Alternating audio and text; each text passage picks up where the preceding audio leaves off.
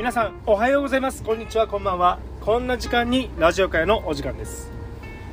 今回は今日は何の日？366日の感動物語。ある7月26日のお話をさせていただきたいと思います。よろしくお願いします。1856年4月26日。階級社会に異を唱えた作家バーナード・ショーが誕生。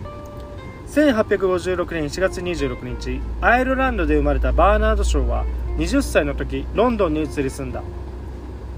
彼はイギリスの大きな特徴である階級社会を嫌っていた。19世紀のイギリスは大まかに労働者階級中産階級上流階級の3つに分類されていた。住む場所や利用する店仕事帰りに立ち寄るパブ進学先や購読する新聞なども異なり上の階級のものは下のものを常に差別し軽蔑していた。階級ごとに英語の発音やアクセントが違っていることから口を開けばその人がどの階級に属しているか即座にわかる。そこから軽蔑が生まれることをショーはバカバカしいことだと感じていたのだ。そんなショーの思いがある一つの名作を生み出す。私は路上の花売りでなく一流の花屋の店員になりたい。授業料を払うからこのそやな言葉遣いを直してほしい。ロンドンの下町に暮らす労働者階級の花売り娘イライザは偶然知り合った音声学者ヒギンズ教授のもとを訪ね指導を請う。ヒギンズは無理だと跳ねつけるが居合わせた友人のピカリング大佐が成功すれば私が授業料を出すからと言い出した。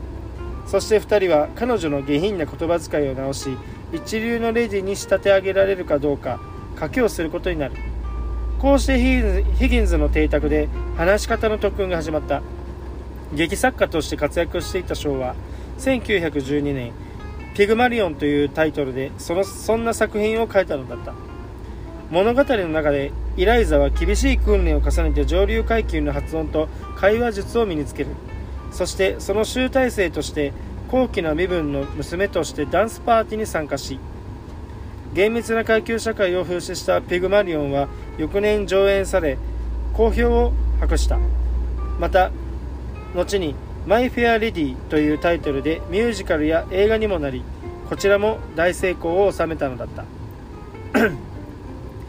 舞台の初演から100年以上が過ぎた現代でもイギリスには未だ階級社会の文化が色濃く残っているとされているが花より娘からレディへと華麗なる変身を遂げたイライザの物語は世界中の人々を魅了し続けている。